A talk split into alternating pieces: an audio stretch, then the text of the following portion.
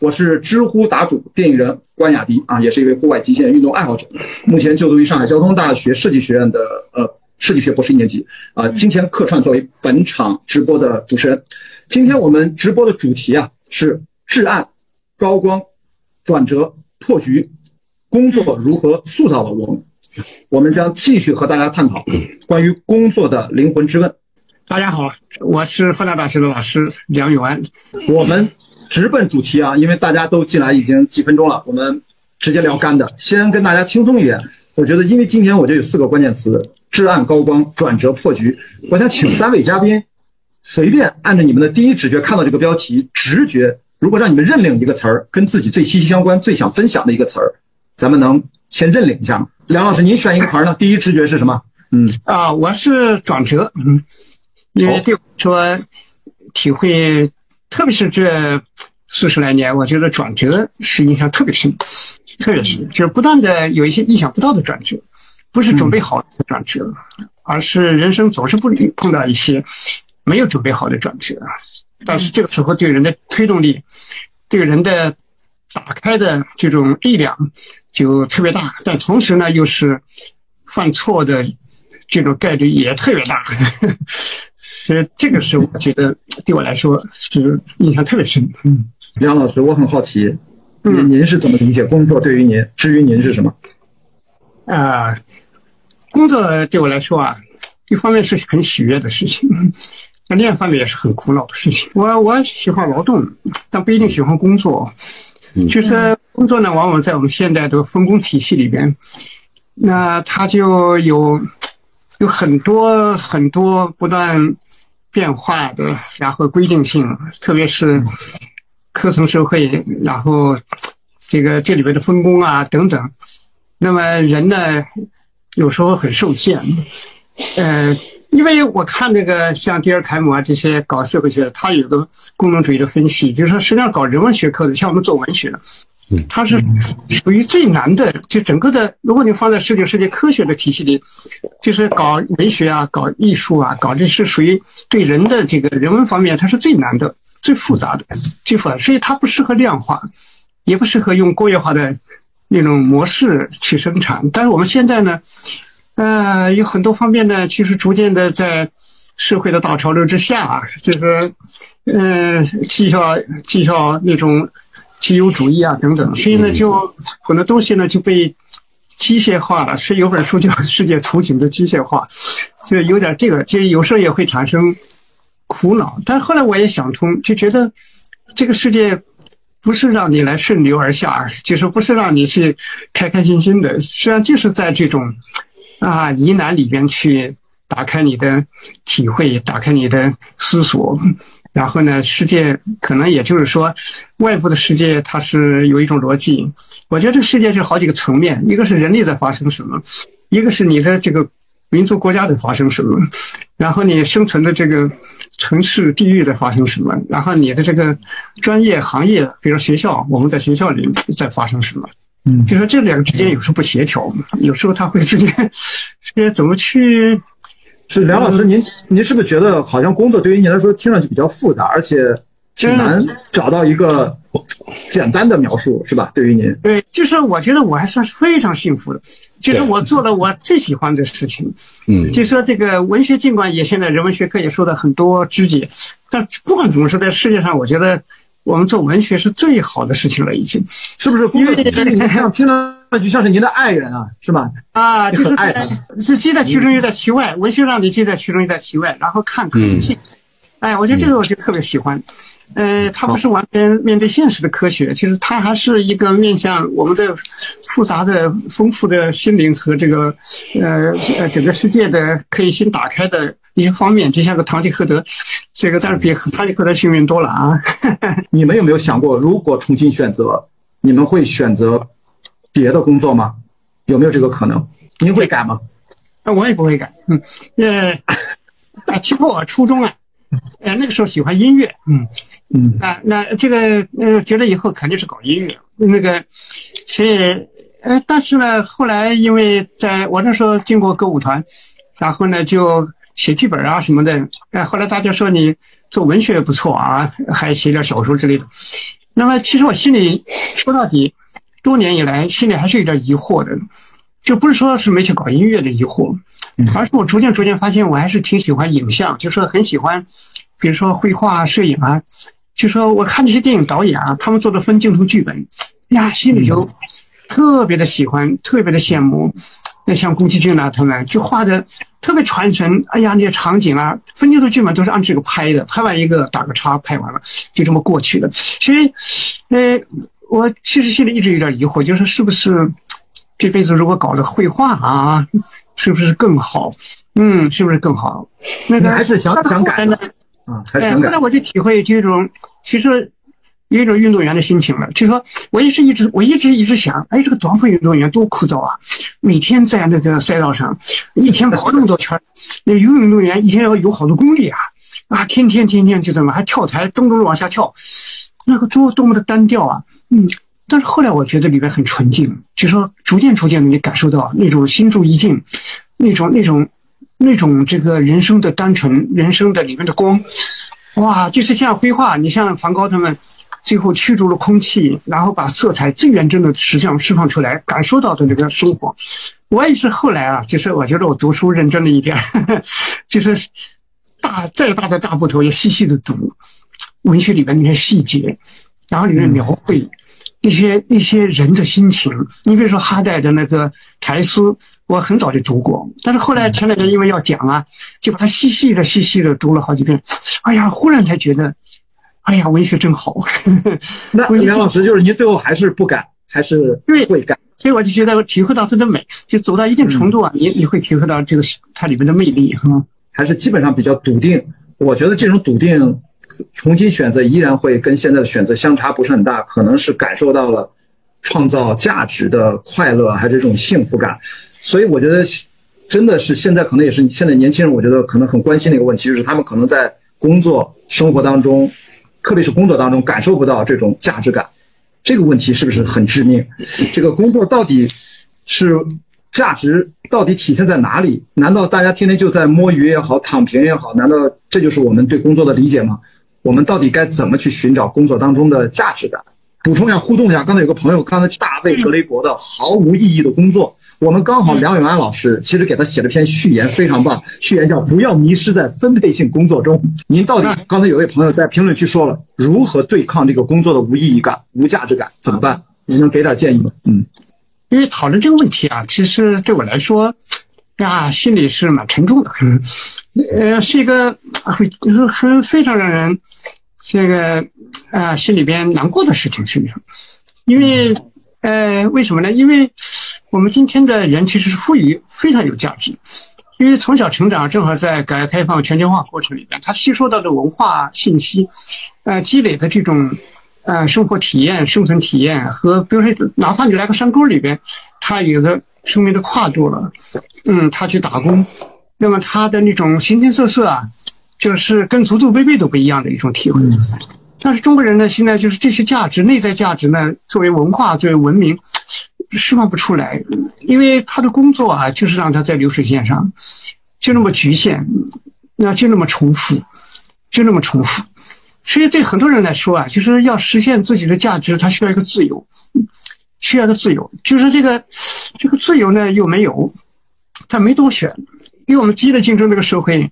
他对你的这个技能要求啊、知识要求啊，甚至学位要求，你看大量的招聘，啊，动不动就要硕士、博士的，呃，不太规定是哪去学校的还要，啊，学校。所以就说在这么一个时代的挤压之下，其实从大的来说，社会、国家、民族，它的国际的这么一个目前的这个锐化的状态下，其实回旋余地也不大。所以我觉得今天呢，我们的人呢，到底就面对这么一个年代。其实是很好的，其实很好的，因为，呃，他就是通过这么一个板块化的运动，最后达到一个啊新的一个前所未有的一个阶段吧，一个历史阶段。是人的那个每个人做的事情是非常有价值的，但是这个价值灌输不到他自己的那种感觉里，那这就是个大问题了。哎，大问题。所以我对我的学生，你也觉得是个宿命吗？挺挺难搞，是跟刘老师类似吗？啊，也是某种。这人有，这是这是从我为什么说这也是个非常好的事情呢？因为你退回去四十年啊，那是他们的前一代打工人，他们不觉得苦的，他们觉得能不能多挣点钱，星期六、星期天都加班，他非常高兴。为什么呢？他的感觉不一样，他给孩子、给家里寄回去钱，啊，家里的生活改善了，然后能盖房子了，干什么的？我们农村的房子已经改造了四，已经升级了五次六次了，已经。就这个过程里边，他是在传统家族社会的这样一个情绪感情里边，他觉得自己有价值。他的价值呢，就是给孩子、给家人。所以那个时候，他的人是他不觉得苦。而我们今天的年轻人进步了，他的生活的要要求和需求不一样。啊，他是觉得，你看我在深圳十几年前就开始，那些八零后啊，那些嗯八五后什么的，他就期期末给他加班，让他给他工资奖金提两倍，他都不愿意干，他就觉得我自己的时间，我自己的生活，其实尤其是我们在今天这个尺度上，我们的劳动就显得太这个对人来说啊，就说这种规定性的太强。但其实我们回头看一看十九世纪啊，那个时候的原始积累时期那才惨了啊！当时你看那英国工人，煤矿工人地下几百米啊，那个哇，一点安全保障都没有，瓦斯爆炸使用整天有，生命都不保。那唯一的就是那个工资高一点，就像那个英国作家劳伦斯啊，他写的那些家庭，为什么小学教师女教师愿意嫁给煤矿工人，就是就是那个工资高一些嘛，工人是那里面的直接性。但今天我们的人对生活要求不一样了，是怎么实现这个价值？我觉得我们现在整体社会没有没有做好这些准备啊。其实一个小工的环境也是一个小小的共同体，每个人都带来了大量的文化因子。这些文化因子在我们在一个经济学思维里边，就人就变成了人力资源，是非常单面化的，就他身上那些东西都释放不出来。那对人的这么一个价值判断，就是看你的输出，不看你的过程的。不看你的过程，知道梁老师有很多最近的言论，其实是还是蛮出圈的。对于年轻人的观点，比如说我我印象最深的是说，现代年轻人是他是没有理由佛系的，也就是说躺平是不行的。我想问问，就听了刚才梁老师说那么多，呃，梁老师有没有最近的什么观察，关于年轻人现在对于工作的态度？您最近有什么新的感受吗？啊，这今年的像我们的毕业生。呃，总的来说啊，最后都还是都能找到工作吧。我对学生最大的期待，最好的状态，呃，因为我们国家是说老实，就是我的感觉啊，以往还是走的是一个，呃，其实可以说从政治模式上，可能就是俄法式的那一种，就是说有强大的国家组织。那么像英美式的这种社会发展型的，就社会本身的活力，依靠它的自调节、自成长来组织的话，这个，呃，这个还是有区别的。这其实我这个呃，呃，学生的期待呢，就说出去那最好就是开个工作室，啊，自己呢这个能自主时间啊，自主喜欢喜欢做的事儿，但是那不可能，嗯，哎，不可能。其实我们今天的社会的整体的。嗯，这种一个这个空间啊，还没为这个做好充分的一个准备，甚至准备的势头还不太大，不太大。那么，但是我觉得年轻人关键你拥有什么呢？你最大的一个财富就是下一步，嗯，下一步，你今天所做的一切，不管是三年四年，其实呢，你的那个真正的希望就是你有你的下一步，下一步就是社会肯定是一个，我们经常说现在是一个。流动性很强的社会，流动性它不是那种重复性的，它是不断的在变化的。那么变化到一个阶段，积累到一定程度的时候，它就会有一些新的需求，啊，心理学。因为我觉得总总结这个社会，它的中产化过程，它的城市化过程，啊，它必然带来这种人的就是基本的生存生活观念的变化。那么它会产生一种需求，需求就需要有一种满足，有一种供给。那么供给需要创造。爱创造，所以我在那个，比如说日本也工作过几年，在韩国也工作过，就是你可以看出，观察韩国的时候，你说八十年代的韩国我没去过，但是我九十年代末期去韩国教书的时候，他们的青年人普遍的告诉我，就是以前看不惯、听不惯、不需要的东西，到了九八九九年的就需要了，就比如说那个日本歌曲啊什么的，以前听不惯、软绵绵的，但是到了九八九九年的时候。韩国城市化的发展，汽车社会的发展，忽然才感觉到人在这么一个新的发展时期里边，人的孤独，人的焦虑，啊，人的流浪感等等，其实那些日本歌曲在十多年前听着不喜欢的那些歌曲里表达的情绪、表达的东西，哎，忽然能理会了，啊，能很好的体会。所以我在想，我们的青年实际上所有的青年都是为你的五年后、十年后在做准备，在做准备。所以这这一段时间你在积累什么，在体会什么，啊，在体会什么？所以也是一个非常学习和成长的一个阶段。嗯。你其实是说让大家逐渐的，就时间是无法跨越的。对我们今天的工作，随你的成长啊，就是你今天的工作跟我们历代以来的工作的意义都不一样。就它除了一个具体的工作之外，它实际上是为一个时代时代转换在做这个巨大的准备。那现在三十五岁以下的年轻人，整个国家三亿多，嗯啊，三亿多。所以这个我就想什么呢？就说，呃。每一代就有不同的修炼，不同的磨练。你像我那个时候，你说坐火车去昆明坐了十几趟绿皮车，啊，三个夜两个白天，六十三小时，然后没有空调，就是头上挂着嗡嗡嗡转的风扇，身上粘着一粘着一层黏膜，那个热啊，那个特别是过广西啊，过什么，哎呀，湖南呐，那个热的，你随时随地就想下车。下车以后，但是你再上来就更难。哎，这呃呃呃呃呃，张梁老师，我正好有个朋友，其实他给我发信息问我一个问题，他说就特别想跟您请教，说他有一种巨大的不公平的感觉，就是因为跟您一样，您跟刘老师这都是文科，对不对？我们现在都知道，刚才刘老师提到的大厂，大厂虽然在裁员，但是他们薪酬是不是很高？像一些文科很辛苦，在国外可能也是名校，读完了之后回国，在主流就业市场好不容易找到了一个工作，但是那个薪资啊。的的确确，行业之间差距很大。嗯，其实我的这个朋友就想问问梁老师，嗯，您您觉得这个心理差距该怎么办？他是文科，您也是文科，这个您是已经做到这个教授这个级别，但是对于刚刚就业这个方面，他们该怎么去看待这个现在这个困境？这个落差怎么办？还是没也没办法啊？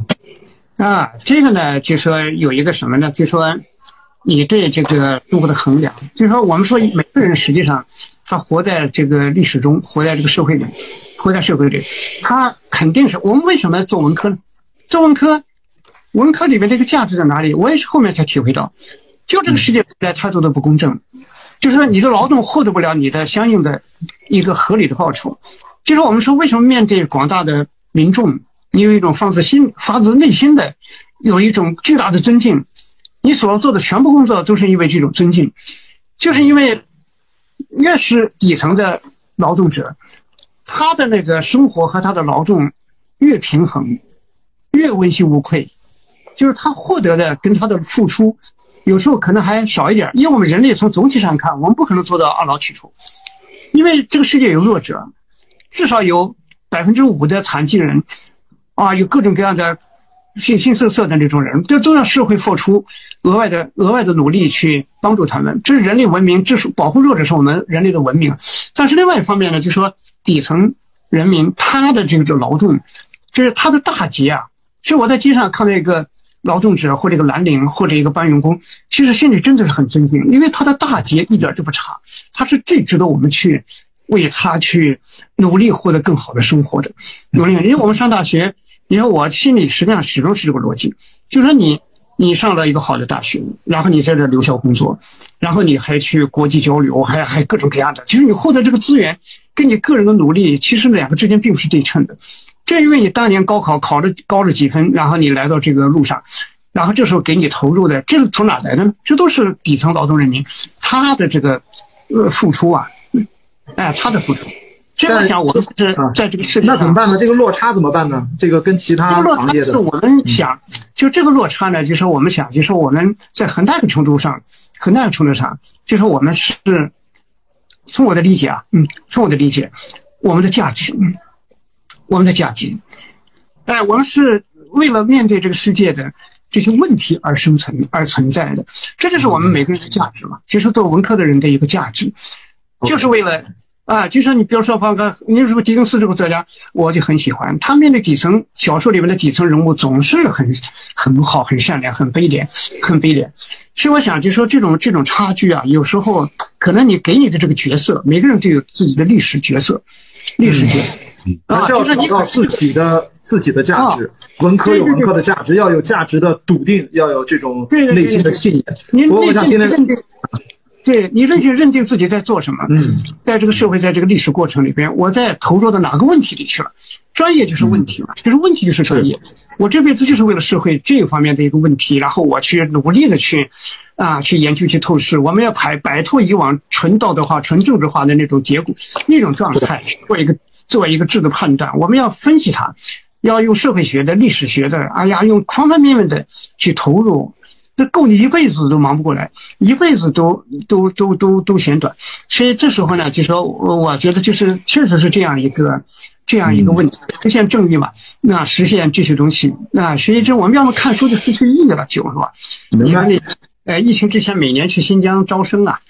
招生，然后这个志愿一看，就是嗯，文科理科的高分，那都是去学经管、金融、金融啊。哎，我就觉得这些孩子嘛，那有几个这个他的天赋啊是适合做这些，但是为什么做呢？因为家长的背后就说这个东西以后好找工作，工资高啊，等等等等。就我是学文学啊，学文学我的体会就这样，就非常感谢这个，呃，学了这个文科，学了文学，因为对这个，我觉得一个人在这个世界上，就是人和这个世界的关系，怎么去热爱这个世界，怎么去和这个世界有一个丰富的相互之间的情感。那么我学了文学，你看，我觉得不是拿钱来衡量的。哎呀，坐在一个，因为我以我在黑很黑的夜里边走过。怒江啊，在高黎贡山。嗯，哎呀，然后听着哗哗的那个水声，我也在想，哎呀，孔孔孔子当年也是啊，视如是夫不？当年苏轼是吧？等等，哎呀，然后国外你看那些那个泰戈尔的父亲去世的时候，他在恒河边呢守着母亲的遗体，忽然悟到这个生活。哇，应该是生命应该如何等等，就说你的这个一个人跟世界的这种体会，生命整个融入到这个我们的永恒里面去，就是这种感觉非常温暖，非常温暖，是非常非常的有一种内心深处的，那有一种透明的，啊，非常透明。然后我觉得学学了这个以后呢，就是你在世界上到底什么觉得幸福，什么觉得满足，什么觉得满足？文科里面很多东西。你你在那个少，我在云南少数民族那个地方有七有九个少数民族，在那插队的时候，哎呀，当时体会不到。我就想，因为我们当时我还没去学专业，啊，干了两年劳动，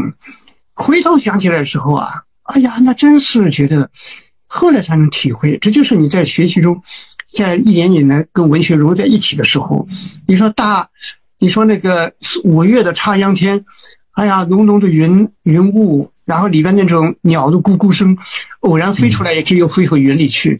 哇！然后那个乡村集市上卖猴子，一个小黑熊，啊，山上冷不丁的跑出一只几只那个野羊，山坡上树下坐着一只大黑熊，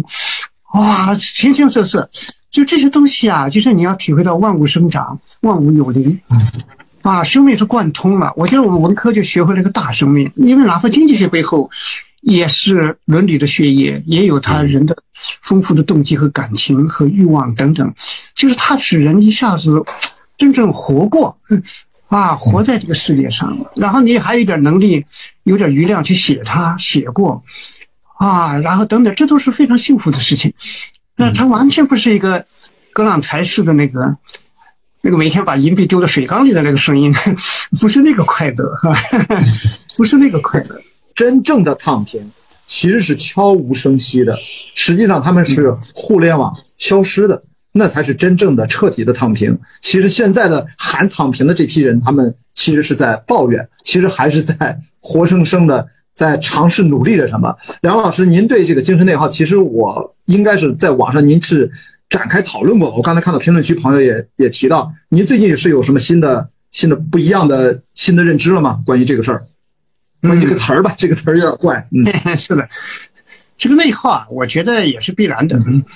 因为这个转型时期吧，就说代际关系里边，父母啊，他是在过去的一种，嗯，呃，说到底是传统农业社会的那一套，呃，生命观、生活观来这个呃培育的孩子，